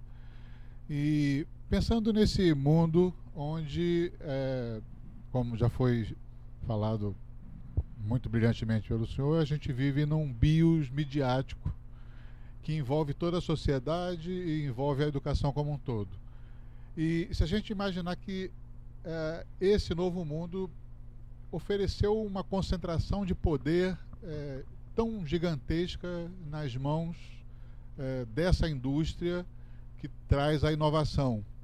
E que essa inovação propõe uma ruptura de, de uma magnitude, de uma magnitude tão alta. É, como é que o senhor avalia a contrapartida é, necessária para que os públicos é, diretamente afetados por essa ruptura, no caso, alunos e professores, que precisarão. É, os alunos já nascem dentro desse bios midiático, mas nascem sem aquela informação que os permitiria ter uma leitura crítica desse consumo aberto. Né? Então, eles nascem ali, mas eles pouco conseguem dissociar o lixo da mídia do conteúdo positivo que vai agregar na sua formação, na sua qualificação. Os professores é, sendo obrigados a fazer uma migração, ou ele migra, ou ele entende, ou ele se torna on, ou ele vai ficar off e vai sair do sistema. Então, qual seria essa contrapartida? Quer dizer, onde é que onde é que está pensado é, mecanismos, é, disciplinas, conteúdos para capacitar alunos a fazer uma leitura crítica desse bios midiático e professores eh, se tornarem capazes de eh, não perder o, o, trem da história e né, fazer a migração necessária para esse novo mundo digital. Bem, foram quatro perguntas muito difíceis, muito complexas. Eu não teria sequer a pretensão de respondê-las plenamente, não por nada, simplesmente porque eu também não sei. Quer dizer, nós temos um futuro, eu diria assim, a história não está contada. O que a gente sabe é que a gente tem que tentar entendê-la da forma mais tolerante possível. Quer dizer, no sentido de que é, a mente tem que estar tá aberta, porque muita coisa que a gente não sabe ainda vai acontecer. Você imagina alguém que há mero 20 anos atrás, final do século passado, por mais boa intenção que tivesse, por mais ilustrado que fosse, certamente a chance de errar a previsão de hoje era altíssima, porque aconteceram fatos fatos que estão envolvidos com tecnologias, com abordagem que não existiam. O que me parece é que foi, não sei se foi proposital, mas eu deixei de falar alguma coisa mesmo. E foi. Porque eu não quis complicar. Mas talvez seja. Ah, se há uma luz que eu vejo para o futuro, curiosamente ela não é tecnológica. Ela é transcendente. Não foi casual eu começar falando de você entender o céu vermelho. Isso não tem tecnologia. Entender o céu vermelho eu faço com tecnologias rudimentares. Por que, que é tão relevante que a educação nunca esqueça que a indagação de por que, que o céu é vermelho, ou por que, que é azul, ou por que, que eu sinto frio na lajota e não sinto frio no, no, no paninho, porque isso é essência. O que, que é essência? Eu quero que alguém seja físico? Esquece a física. Eu estou dizendo que se alguém, um educando em qualquer nível, desde o mais elementar até uma pessoa na educação permanente ao longo da vida, se ela se sentir potente, capaz de entender o céu vermelho, entender não precisa ser com rigor exato de qual é o comprimento de onda do vermelho. Entender o seguinte: fenômenos naturais ou sociais são passíveis de compreensão, isso daria para o indivíduo uma potência, eu chamaria atrevimento, que lhe transformaria em cidadão, em profissional, em educando. Como lidar com isso? Isso é muito difícil. Talvez eu tentaria tirar a, o vínculo, que a gente é meio formado e ter esse vínculo, de como é que eu salvo o professor ou como é que eu salvo a escola. Não se preocupe em salvar o professor e a escola. Como não se preocupe em salvar o bancário. Se preocupe em criar um cenário de um modelo de desenvolvimento que seja mais justo, que não que as pessoas sejam iguais, as pessoas são diferentes, mas que cada um possa exercer a sua diferença. E aí caímos numa questão que eu não tratei, que é a questão metodológica. A resposta, se há uma, é metodologia. Qual foi a metodologia que fez com que a escola fosse um sucesso no século XX? Ela tinha vários nomes, mas ela era uma metodologia ancorada na cognição. O que, é a cognição? É um conjunto de estados mentais, processos, desenvolvimentos que fazem com que as pessoas assimilem informação. Assimilar informação é ter uma categoria que diz informação é relevante. Qual é a síntese do século XXI? Nada é mais vulgar que informação. Nada é menos interessante e nada é mais barato do que informação. Então é como se gente falasse o seguinte: como que eu reconstruo aquilo que é essencial, que é a educação, que é entender o céu vermelho e o paninho e o LJ, que continua existindo, e não o professor nem a escola, e recomponho isso à luz de uma nova pedagogia ou metodologia. E aí a gente cai numa coisa chamada metacognição. O que, que é a metacognição? É aquilo que vai além da cognição. Se cognição está associada ao ato de aprender, e se aprender de alguma forma está associado à informação, a metacognição que transcende é como se eu dissesse, há algo mais importante do que o que foi aprendido, que é no processo de aprendizagem termos desenvolvido uma maior consciência individual ou coletiva de como é afinal que nós aprendemos. É como se eu dissesse, o que importa não é o que você aprendeu. Importa que você ao praticar a aprendizagem desenvolveu um mecanismo interno metacognitivo que fez com que você aumentasse a sua própria percepção sobre você mesmo. O você mesmo precisa ser individual. Eu posso ter processos coletivos.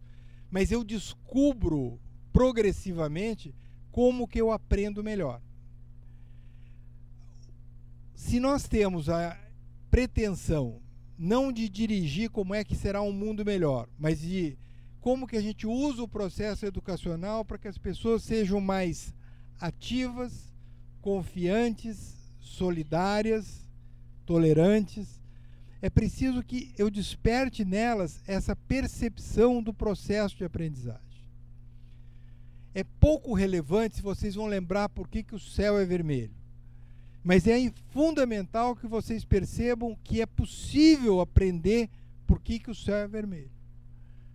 Aprender por que o céu é vermelho, você vai no Google e põe por que, que o céu é vermelho e aprende. Agora, a predisposição, a postura, isso é chamado metacognitivo.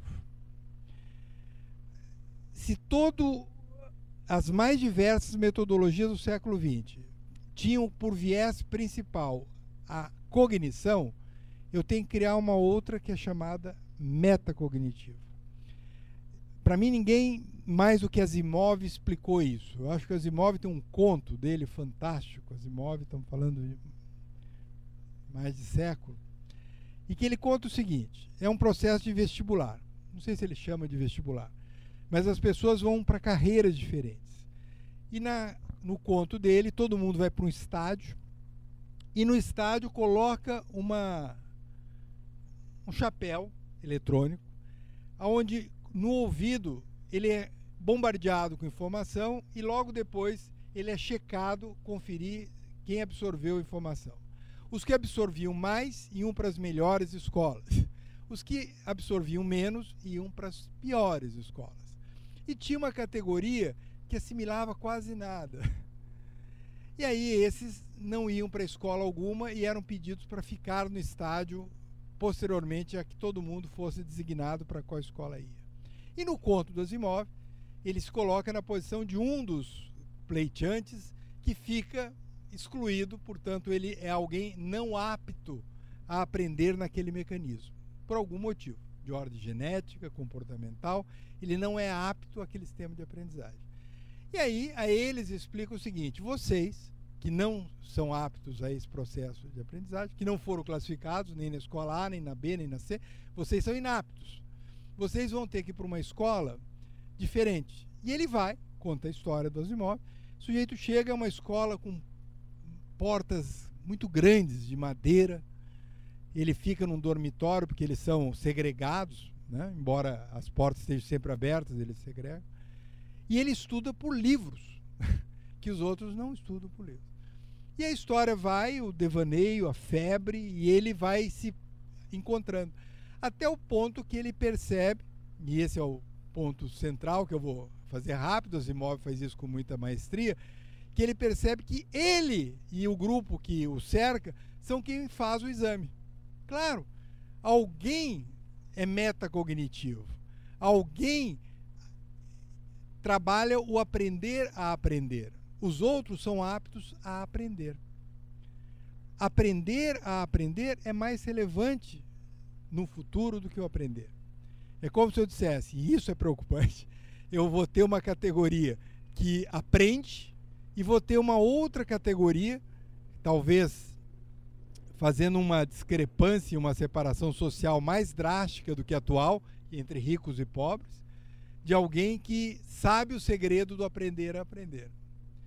O que, que eu acho? A história não está contada. Se a história não está contada, o que a gente tem que fazer é que a gente faça com que esse bloco que aprendeu a aprender seja o mais amplo possível. Porque quanto mais gente souber e for atrevida de que sempre dá para aprender a aprender, você tem mais gente emancipada. Portanto, menos gente que é passível de ser controlada, seja pela Google, seja pelos governos provisórios, sejam por aqueles que são menos tolerantes. Esse é o segredo. E isso não é tecnológico, isso é mais metodológico. Como que eu desenvolvo metodologias provocativas? Alguém fala, ah, você está falando de metodologias ativas? Pode ser que eu esteja falando de metodologias ativas.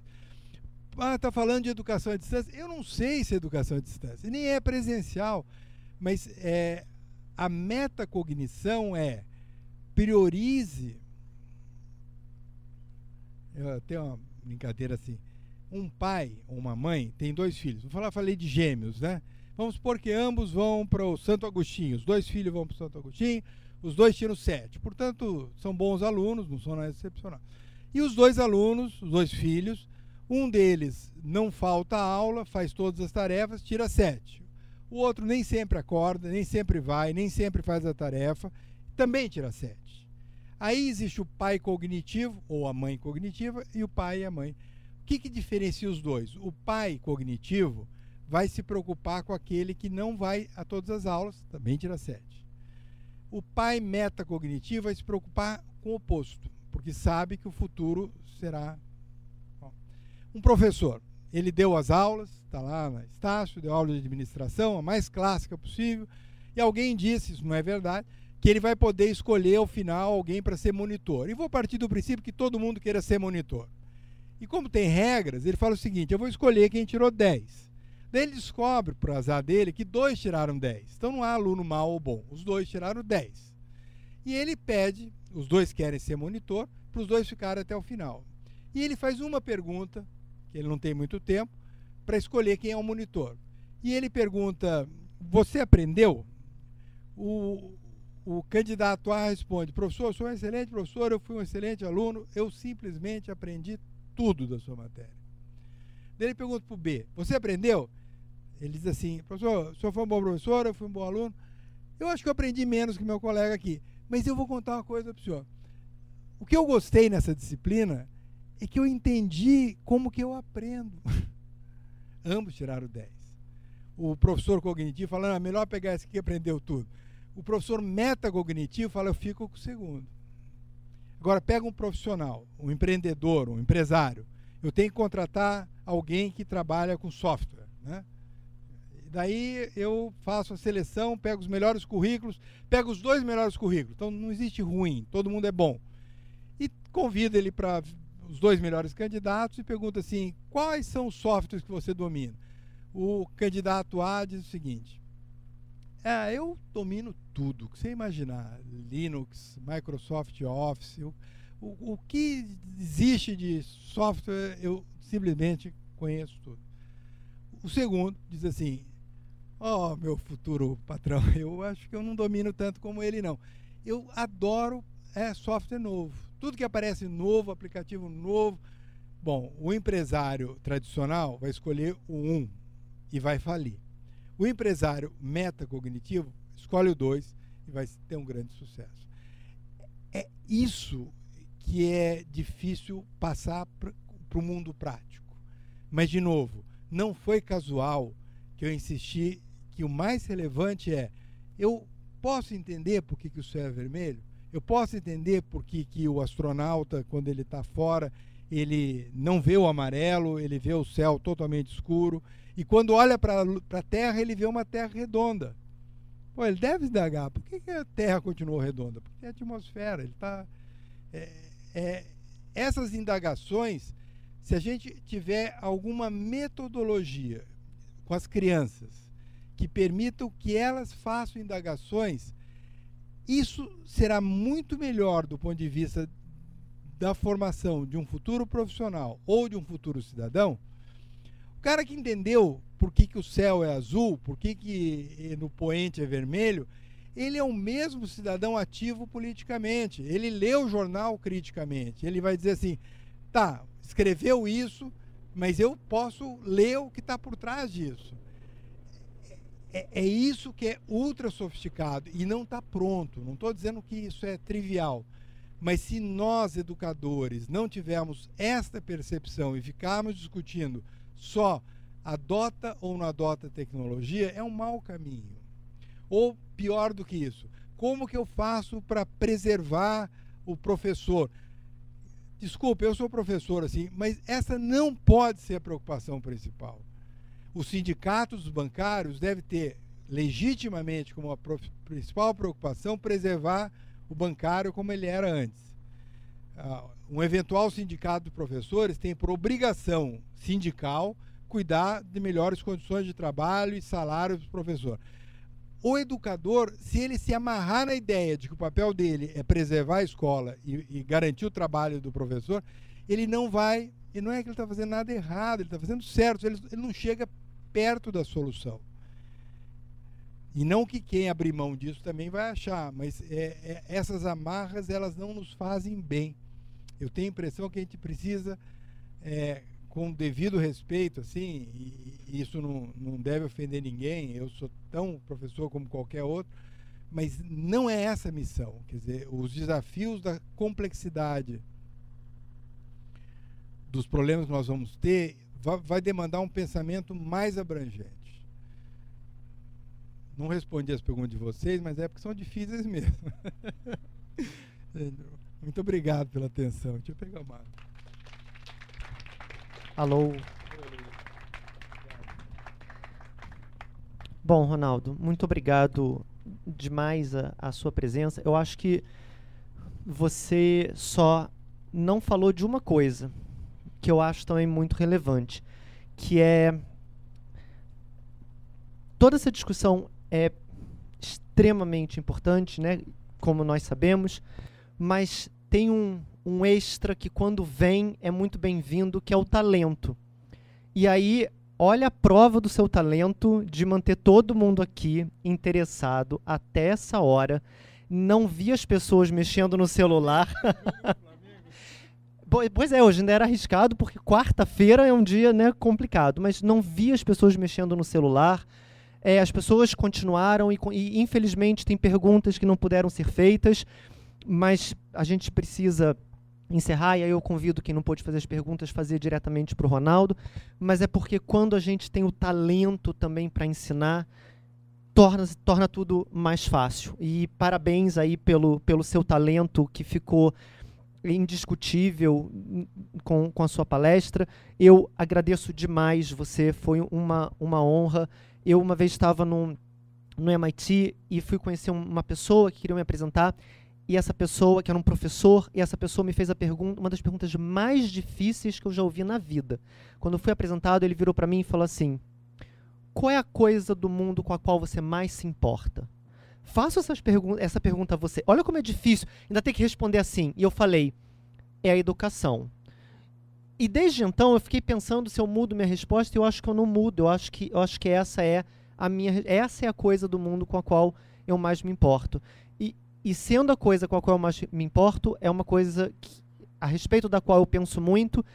E para mim, então, é um enorme prazer ouvir você, porque você não fala do trivial, você fala do que está à frente do nosso tempo, das, das dificuldades e como essas dificuldades são, são sedutoras. Você faz o, o, os obstáculos parecerem sedutores para serem ultrapassados, contornados, trabalhados.